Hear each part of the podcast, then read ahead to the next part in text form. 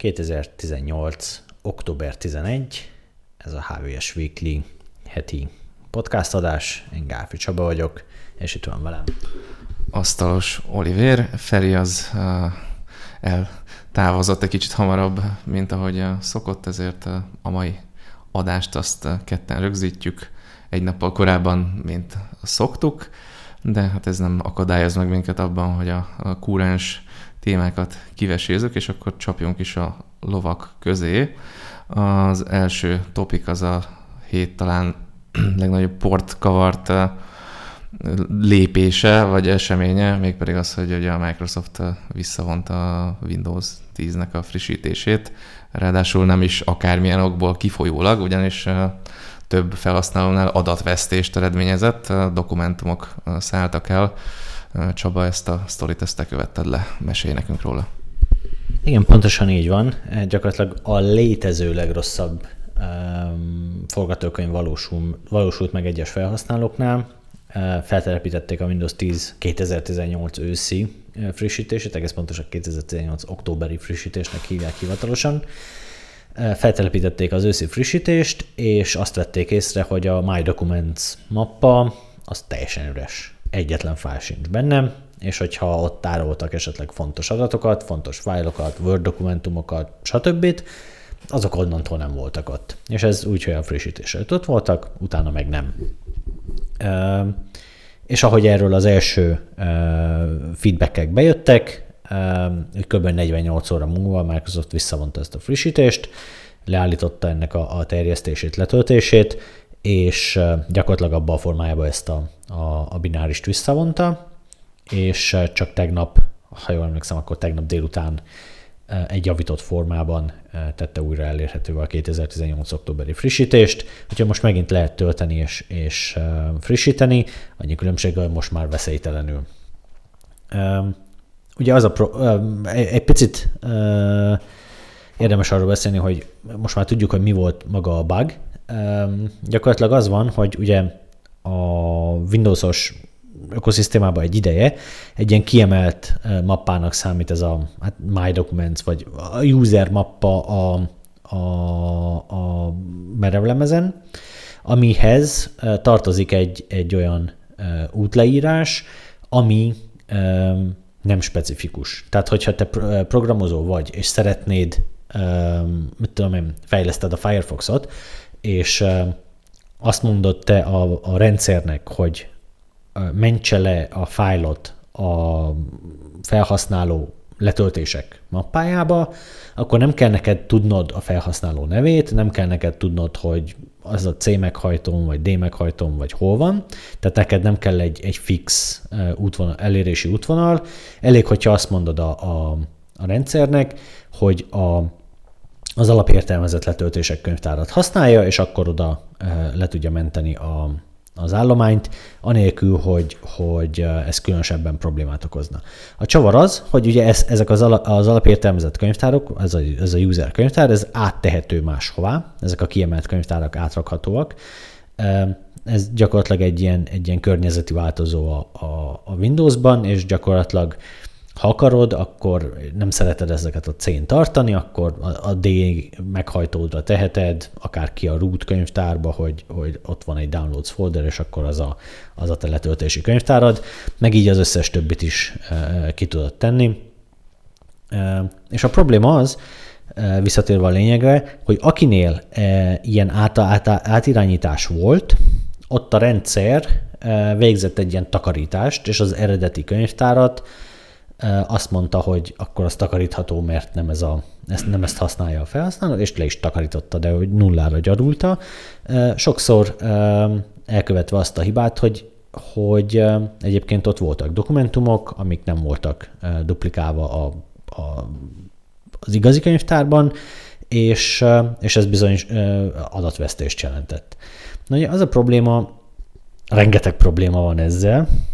Kezdjük azzal talán, hogy, hogy Windows ez a service, ami gyakorlatban azt jelenti, hogy ezek a letöltések alapvetően kötelezőek a végfelhasználó számára, és ugyanúgy jönnek, mint most már, mint a biztonsági frissítések. Tehát Manci néni vagy Gáfi Csaba a HVS szerkesztője nem válogathat abban, hogy ő kérni ezt a frissítést, vagy nem. Eszi nem eszi, nem kap mást alapon, ez ennek meg kell érkezni.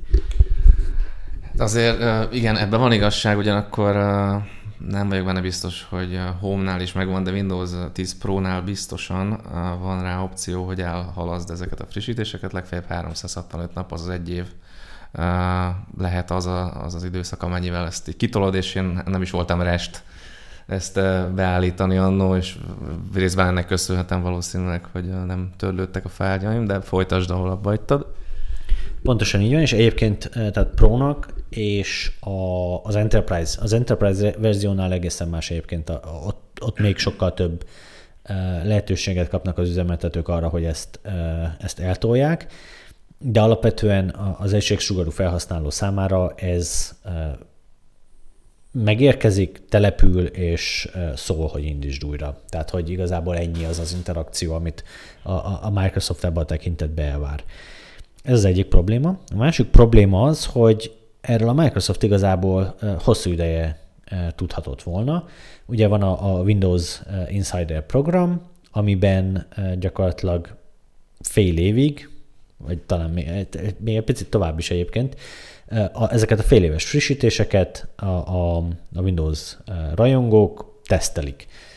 Ugye most már kijött az októberi frissítés, most már gyakorlatilag tesztelhető a 2019 tavaszi frissítés, annak már megjöttek az első verziói, ezek még messze nem feature complete tehát rengeteg minden, gyakorlatilag még pontosan az egyébként, mint az októberi, egy-két dolog változott benne, de tavaszra ez elkészül, kvázi, ezt a, a közösség folyamatosan tesztelheti, adhat feedbacket rá, adhat visszajelzést, jelezheti a hibákat, és ezeket ugye a, a Microsoft visszaépíti a, a fejlesztésbe, kijavítja őket, stb., és amikor készen van, akkor adja ki. A probléma az, hogy a felhasználók, ezek a, a Windows Insider program résztvevői, ők három hónappal ezelőtt jelezték, hogy, hogy tűnnek el fájlok a, a dokumentumkönyvtárból. A rendszer problémája miatt viszont ezek nem kerültek igazából felszínre, nem kaptak relevanciát, bocsánat, vizibilitást a Feedback Hubon, ez egy ilyen felület, ahol, ahol ezeket a visszajelzéseket lehet küldeni, és ez oda vezetett, hogy az ismert hibát, amit bejelentettek felhasználók, Microsoft nem vette észre, nem kezelte le, és nem javította ki, és úgy került stabil, kapta meg a, a stabil státuszt, és kapta meg e, első körben, hát biztos, hogy rengeteg felhasználó, hogy ez nem volt, nem volt egy, egy működőképes, de tehát a, a szoftver minősége az nem érte el a, az elvárt szintet.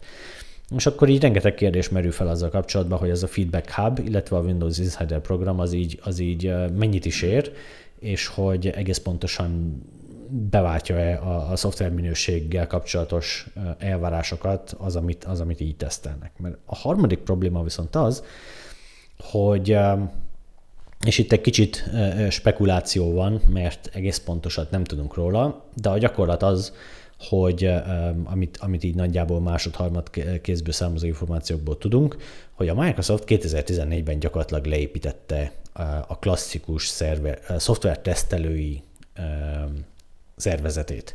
Cégen belül főleg a, a, a szoftver problémák miatt, de igazából a kezdetektől volt egy dedikált, teszteléssel foglalkozó hatalmas szervezet, ahol tesztmérnökök írtak automatizált és manuális teszteket, és gyakorlatilag minden létező kiadásra ítélt szoftver darabot, a biztonsági frissítésektől a feature frissítésekig, az operációs rendszer főverziókig, mindent a részletekbe menőkig leteszteltek.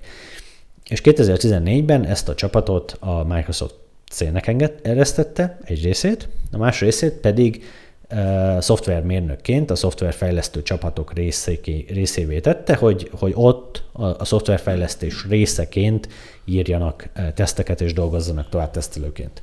Az a probléma viszont, hogy ezek az emberek ilyen, tehát ha, ha még ott is maradtak, akkor utána csak az adott kis kódbázisokat tesztelgették, nem magát a, a kvázi elkészült terméket, vagy a bétás terméket viszont nem, az gyakorlatilag senki nem látta, az a Windows Insider program volt hivatott tesztelni, ennek részeként egyébként van a Microsofton belül is ilyen dogfooding program, ugye ez a, amikor a cég saját alkalmazottai tesztelik a, az új szoftvereket. Egy szó mint száz. Gyakorlatilag ez most már a sokadik, sokadik, sokadik jele annak, hogy a Microsoft elrontotta a, a szoftverfejlesztési metodológiát, nagyon hiányzik a tesztelés. Ugye nem ez az első eset, hogy vissza kellett vonni egy, egy fél éves frissítést, nem ez az első eset arra, hogy biztonsági frissítések baltáznak el valamit a rendszerben.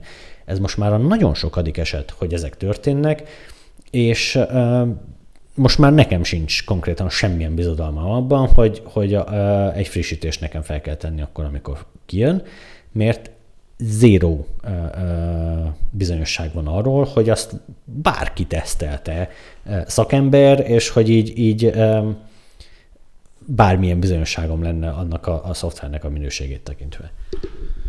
Így van, hát szokták mondani, hogy ami, ami jól működik, azt ne piszkál. Hát én is egyre inkább e felé hajlok. Pláne, hogyha Windowsról van szó, azt hiszem, hogy a tavaszi frissítést is, nem, a tavaly őszit raktam fel márciusban, és hát azért azzal is voltak kisebb problémáim, amire beállítottam, vagy visszaállt úgy a rendszer olyan állapotba, amilyen volt, mielőtt feltettem ezt a frissítést, hát az egy pár órás szívás volt nekem, valami processz beakadt, de azt hiszem, hogy erről egy korábbi adásban meséltem is.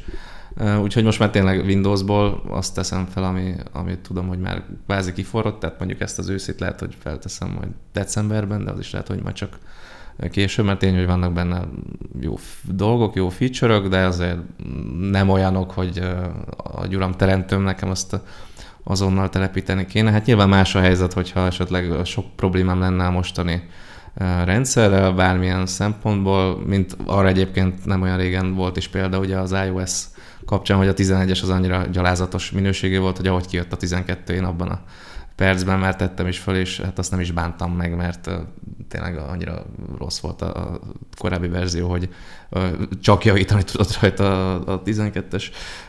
Úgyhogy ezért vannak ilyen kivételek, de én egyébként azt javaslom mindenkinek, hogyha pláne, hogyha munkagépről van szó, nem csak egy szórakozást szolgáló PC-ről, akkor, akkor érdemes várni, hogyha van rá lehetőség, hogyha a pro verziós a rendszer, akkor pedig beállítani a frissítéseknél ezt a, tudom, még száz napot, vagy, vagy amennyi tetszik arra, hogy eltoljuk ezeket a, a nagy pakokat, és akkor nagyobb az esély rá, hogy mondjuk az ilyen, még, még ha nem is az ilyen baromi nagy hibákat, ordító problémákat, hanem még akár az ilyen kisebbeket is kijavítják addigra, amire mondjuk eljut oda a rendszer, hogy ezt, ezt telepítsük. Csaba, van még hozzáfűzni való a sztorihoz? Hát igazából azon túl, hogy, hogy tehát még egyszer a Microsoft 700 millió ember által használt operációs rendszerrel szórakozik. Még egyszer, ugye ezek a legtöbb ember esetében ezek kvázi automatikusan települő frissítések, tehát hogy, hogy az egységsugarú felhasználó azt nem fogja beállítani, hogy, hogy ez mikor települjön, hanem gyakorlatilag csak kap egy pop hogy most indítsd újra, mert egyébként feltelepült a háttérben. Um, nincs ez, tehát egyszerűen nincs az jó, hogy, hogy ezek nincsenek tesztelve ezek a szoftverek, és, és, és az, a, az a megszokott szoftverminőség, amit egyébként mit a Windows 7 uh, csúcsán megszoktunk a, a Microsofttól, és egyébként a Windows 8-szal sem voltak azért nem minőségi problémák, hanem konceptuális problémák voltak, de hogy, hogy azt a, azt a csúcsot, azt az élményt, azt, azt így a Windows 10 masszívan nem nyújtja, és, és hát én, én arra biztatnám a Microsoftot, hogy ezt ezért fontolja meg, hogy, hogy ez még mindig egy, egy abszolút releváns operációs rendszer, meg platform, ezzel azért kéne kezdeni valamit.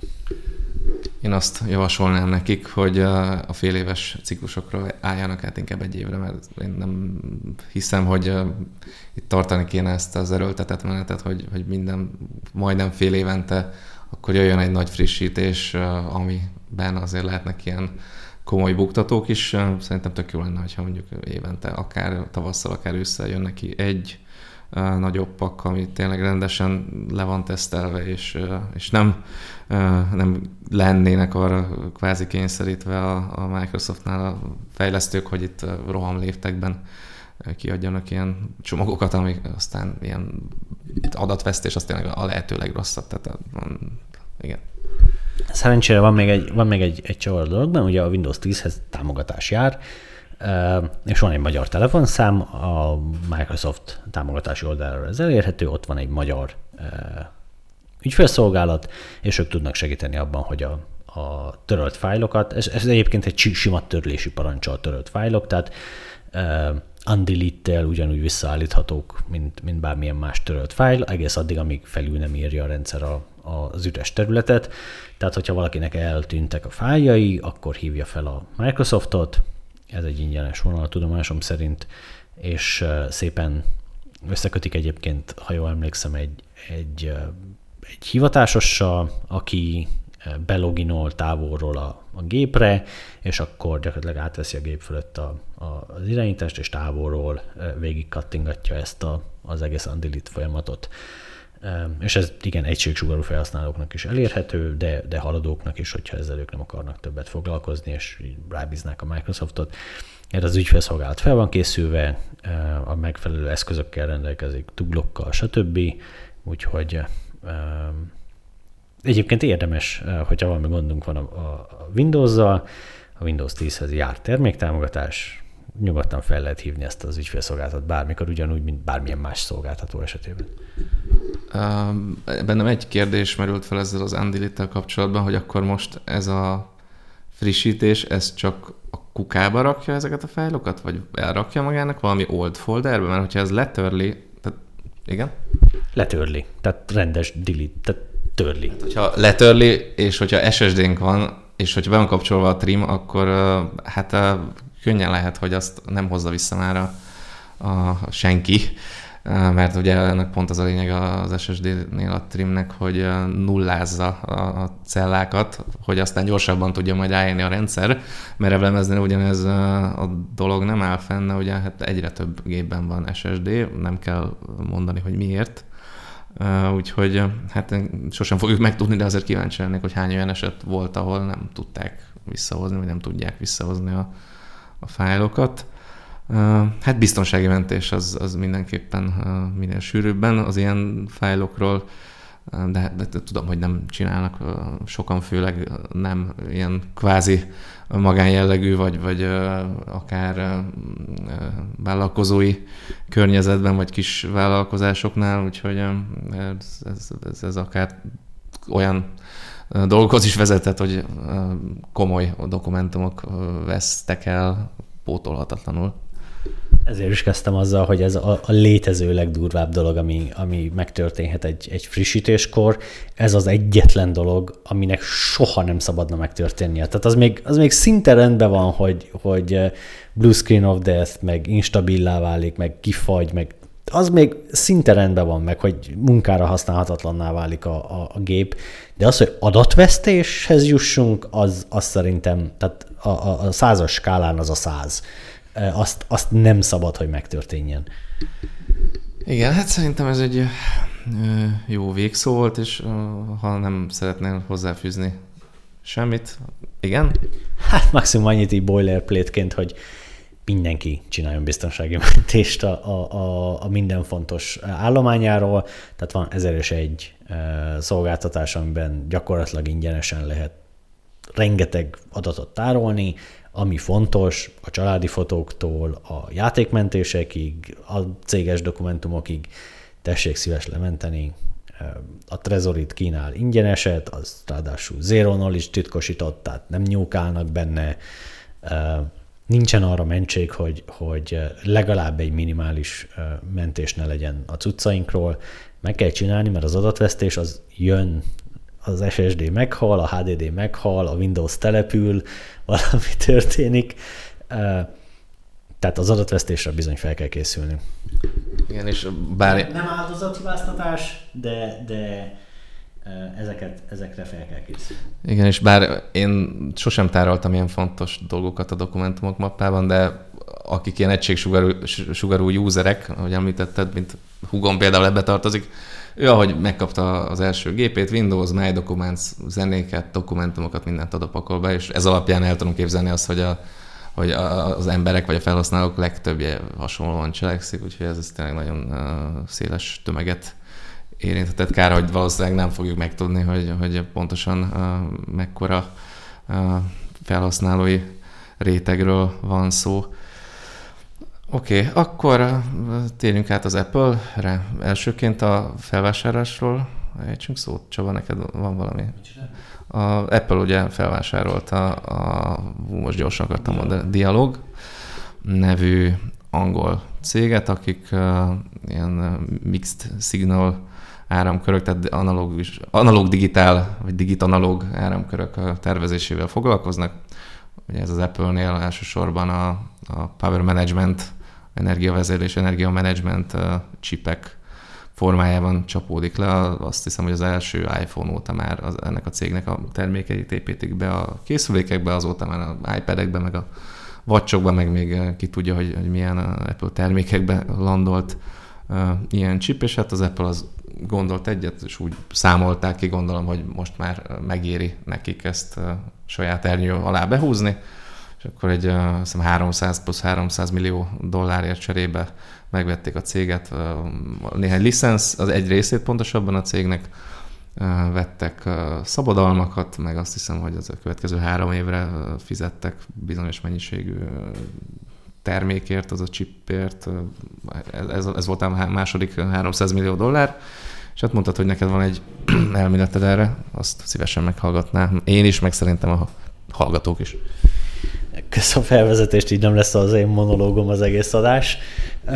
Igen, uh, ez nekem nagyon szöget ütött a fejembe, hogy miért költ az Apple arra, hogy egyébként egy, egy tök jó partnerét, nek jelentős részét felvásárolja. Gyakorlatilag ez az equi-hire, tehát ez a, amikor úgy veszünk meg valamit, hogy, hogy igazából nagyon fontos, hogy az ott dolgozó mérnökök nálunk folytassák. Ez a 300 mérnököt vesz most át az Apple, és ezért a licencekkel együtt fizet 600 millió dollárt.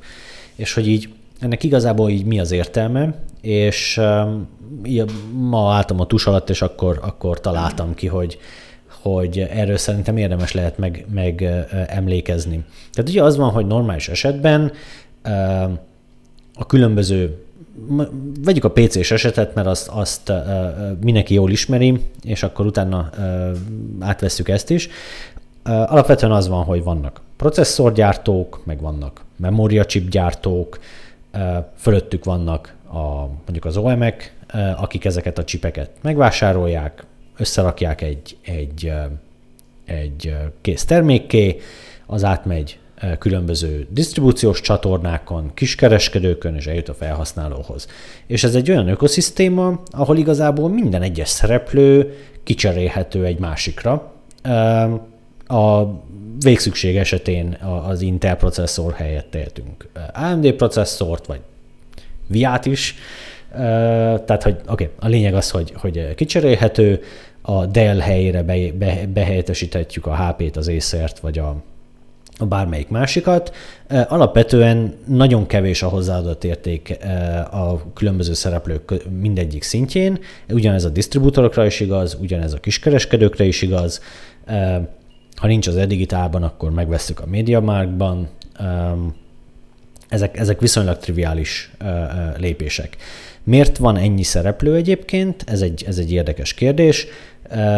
Ez a rendszer szintjén nagyon lecsökkenti a kockázatot, tehát hogyha a, a Japánban van egy földrengés, akkor a, és az ottani memória chip gyártó üzem megsérül, akkor komolyabb megrázkodtatást az ökoszisztéma szintjén nem okoz az, hogy akkor a, a Samsungtól vegyünk tovább néhány csipet. Ez a fajta rugalmasság, ez viszont azt jelenti, hogy nagyon sok szereplőt fenn kell tartani, nagyon sok szereplő ugye behúzza a kis sápját, a profitját, a, a, a hozzáadja a saját marzsát magához a termékhez, úgyhogy nem egyetlen szereplőnél csapódik le, amikor megveszünk egy laptopot, akkor nem egyetlen szereplőnél csapódik le ennek a profitja, hanem nagyon sok kisebb szereplőnél. Vannak itt ugye érdekes trendek, a, a Microsoft az például a teljes operációs rendszer szintet viszi, az, az Intel pedig szinte az egész CPU-sat, de a, a, a teljes ökoszisztéma szintjén azért, azért egy óriási diverzitás van. És akkor jön egy Apple, amelyik legyárt közel 300 millió telefont egy évben, és ezek magasan standardizált eszközök. Gyakorlatilag most azt hiszem négy különböző iPhone van a, a termékpalettában. Mondjuk, hogyha az, az XS Maxot, meg az XS-t azt különbözőnek tekintjük, akkor, akkor egy picit több, de alapvetően ez egy, ez mondjuk a PC-s viszonylathoz képest ez egy hihetetlenül kevés vagy kis felhozatal, hihetetlenül magas volumennel. Ez teljesen elüt attól, ahogy, ahogy a PC piac üzemel, és emiatt azok a, a, a beszállítói logikák, amik működnek a PC piacon, azok egy kicsit átalakulnak. Egy Apple számára az, hogy ő egyébként rengeteg különböző kis chipgyártótól vásárolhatna különböző fél, félvezető műtyűröket oda, például ugye ezt az energiamanagementet említetted, az előbb a Dialog például ezt, ezt szállította be. Az Apple számára onnantól fogva, hogy a következő egy évre ő standardizálta cirka 100 millió iPhone XS áramköri felépítését, onnantól fogva ez nem egy előny, hanem egy hátrány, mert neki a dialognak fizetnie kell. További hátrány az, hogy ő a dialog esetében válogathat a, a, a portfólióból, esetleg, hogyha akkor a vásárló, akkor mondjuk a dialogot megkérheti, hogy ugyan fejlesztetek bele egy-két feature-t, amit mi nagyon szeretnénk, hogy benne legyen, és akkor vagy belefejlesztik, vagy nem. De alapvetően függ egy, egy külső szereplőtől, függ attól, hogy az a, az a szereplő hosszú távú stratégiájába ő beleilleszkedik-e, Mindezt úgy, hogy alapvetően nincs erre a külső szereplőre szüksége, mert arra a fajta rugalmasságra, hogy ő beszerezhet több, több helyről különböző tudású eszközöket, arra nincsen szüksége, pontosan kitalálta, hogy mi, mi legyen a következő egy évben az iPhone-ban. És innentől fogva az Apple egyedüliként a, a, az egész világon egy teljesen más logika szerint kezd üzemelni, amikor ezt érdemes minél több mindent házon belülre venni, és házon belül fejleszteni, házon belül integráltan az operációs rendszerrel, a, a CPU-val együtt közösen összerakni, és nem kell megfizetni egy külső szereplőt, ezért nem kell függeni egy külső szereplőtől, akinek vagy beleillünk a stratégiájába, vagy nem, vagy beleillünk a termékfejlesztési timeline-jába, vagy nem. És ezt kizárólag azt teszi lehetővé, hogy ilyen kevés iPhone van, és ilyen nagy darabszámban fogynak ezek el. Ez más okos telefongyártóra se igaz. hiába ad el a Samsung több, a Samsung meg a Huawei több okos telefont, mint az Apple, az egy rendkívül széles portfólióból kerül ki, mindenféle operációs rendszerverzió, képernyőméret, akus kapacitásméret, egy, egy teljes színes kavalkád, ahogy a PC piacon megszoktuk, és hiába van nagyobb volumen, az annyira szétaprózódik, hogy nem különbözteti meg érdemben a Huawei-t, meg a, a, a Samsungot a többi okos telefongyártótól. Ebben az értelemben az, az Apple egy nagyon-nagyon-nagyon különleges egyedi szerepben van, és számára maximálisan érthető az, hogy az iPhone-ok minél több részét házon belül akarja gyártani. Nekem az jutott eszembe, hogy a, ugye azzal, hogy mondjuk felvásárolta a, ennek a cégnek azt a bizonyos részét, azt hiszem, hogy ez a, ha a, az alkalmazott létszámot, vagy az alkalmazottak létszámát nézzük, akkor ez a 16%-a ennek a cégnek megmarad, tehát egy, egy viszonylag nagy része a további formában is, IoT is, meg autós, meg adatközpontos ilyen mixed signal áramköröket fejlesztenek majd továbbra is. Hát nekem az jutott eszembe, hogy ezzel egyrészt bebiztosíthatja magát, hogy mondjuk más nem veszi meg esetleg ezt a céget. Tehát uh, ugye ez, ezzel, ezzel garantálja azt, hogy tud tervezni két-három évre előre is. Mondjuk abban nem vagyok biztos, hogy, hogy olyan sokkal, sokkal rugalmasabb lesz ettől a fejlesztés, mint eddig volt, ugyanis, ahogy említettem, már az első iPhone-ban is ennek a cégnek a csipjei voltak, és én azt olvastam, hát persze ez vagy igaz, vagy nem, hogy nagyon szorosan együtt dolgoztak, és ez a részleg, ez már tényleg csak kifejezetten az Apple-nek fejlesztett, hogy most itt milyen korlátok voltak, ha voltak, akkor, vagy azok most biztos nyilván eltűnnek, tehát most is azt fognak tényleg fejleszteni, amit az Apple csak akar kifejezetten az iPhone-okhoz, vagy az iPad-ekhez, vagy bármilyen termékhez, ami, ami kijön a jövőben. És ezt lássuk be, hogy ez óriási üzleti kockázat volt a dialog számára is. Tehát az Apple-nél voltak már ilyen stratégiaváltások, hogy akkor holnaptól, holnaptól valami más GPU-s technológiát használunk, vagy fejlesztünk sajátot. Ugye az Imagination Technologies-zal ez történt, hogy licencelte a, a Power SGX technológiát az Apple tőlük, ezt használta a, a tehát ezeket a GPU-kat, a GPU-s IP-t használta a, a, a saját processzoraiban, majd egyszer csak bejelentette, hogy akkor holnaptól nem, és holnaptól akkor uh, saját GPU-t teszünk bele. Tehát ez, ez gyakorlatilag tönkrevágta a teljes uh, partnert, akinek a, a, bevételnek 80% az Apple-től származott. Tehát nyilván ez a, a, dialog számára is egy veszély volt, hogy egyetlen uh, uh, ügyfél számára tart fent 300 mérnököt, még akkor is, hogyha egyébként ők uh, ők ebben, ebben ebből rengeteg pénzt kerestek, azért ez egy óriási kockázat volt. Az Apple számára meg én ott látom a, a, a lényeget, hogy, hogy akkor mostantól nem kell attól félni, hogy a, a dialog dönt úgy, hogy, hogy ők egyébként mondjuk kiszállnának a, a PMITS piacról, ugye ez a, a, a Power Management Integrated Circuit, tehát a, a, a piacról, és akkor inkább valami másra fókuszálnák ezt, és elbocsátják ezt a 300 mérnököt, ami adott esetben egy valid opció lehet, vagy valaki igen megveszi a dialogot, és azt mondja, hogy ez a részleg, ez nem fontos. Oké, okay, hogy termel profitot, de ez nem illik a stratégiánkba, felszámoljuk. Ezek mind olyan veszélyek, üzleti veszélyek, amiket érdemes minimalizálni, úgyhogy így teljesen logikus ez.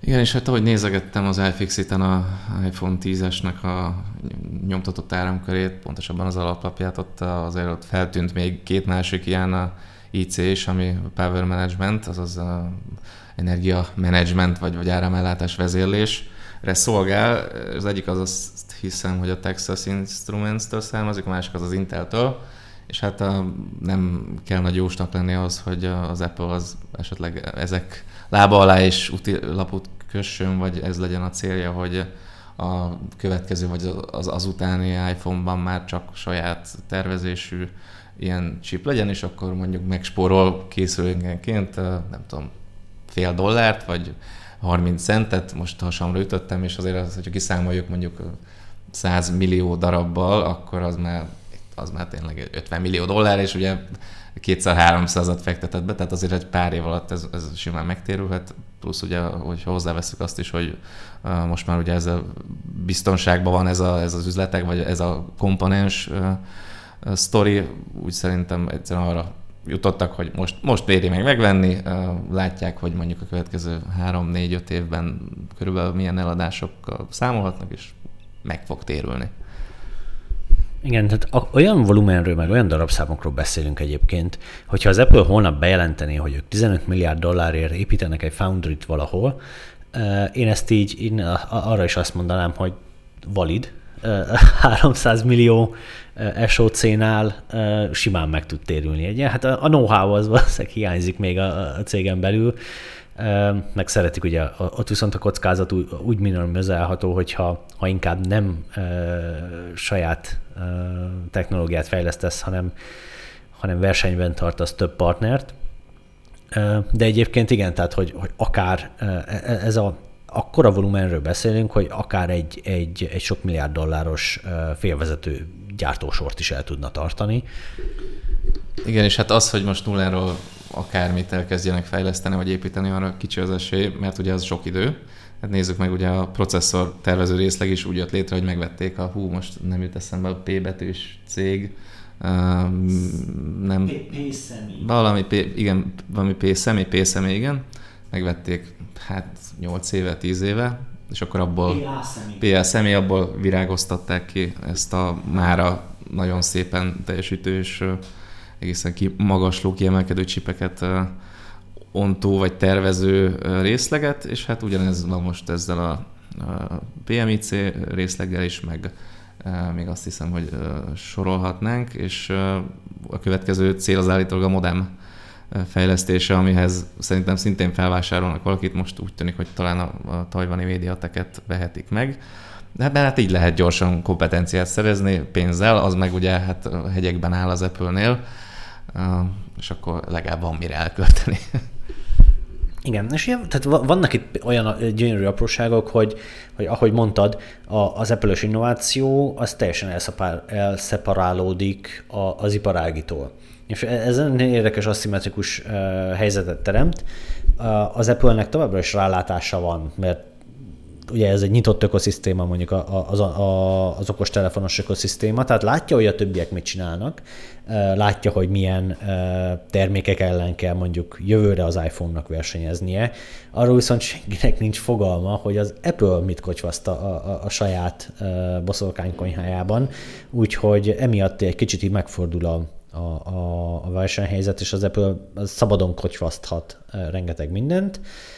Néha megelőzik, néha nem előzik meg különböző megoldásokkal, de például ugye a, Notch az, az, az tipikusan egy olyan dolog volt, amit így az Apple talált ki, és akkor így más nyúlta le, de hogy így, így rengeteg egyébként ilyen apróság van, amit, amit az Apple is simán be tudott húzni elsőként, a 64 bites processzor, az szinte két várra fektette a, a Qualcommot és a, a, a, az androidos chipgyártókat tehát, hogy, hogy rengeteg, rengeteg ilyesmit elő tud húzni a, a kis kalapjából, hogyha ezt a kalapot megtartja teljes egészében magának.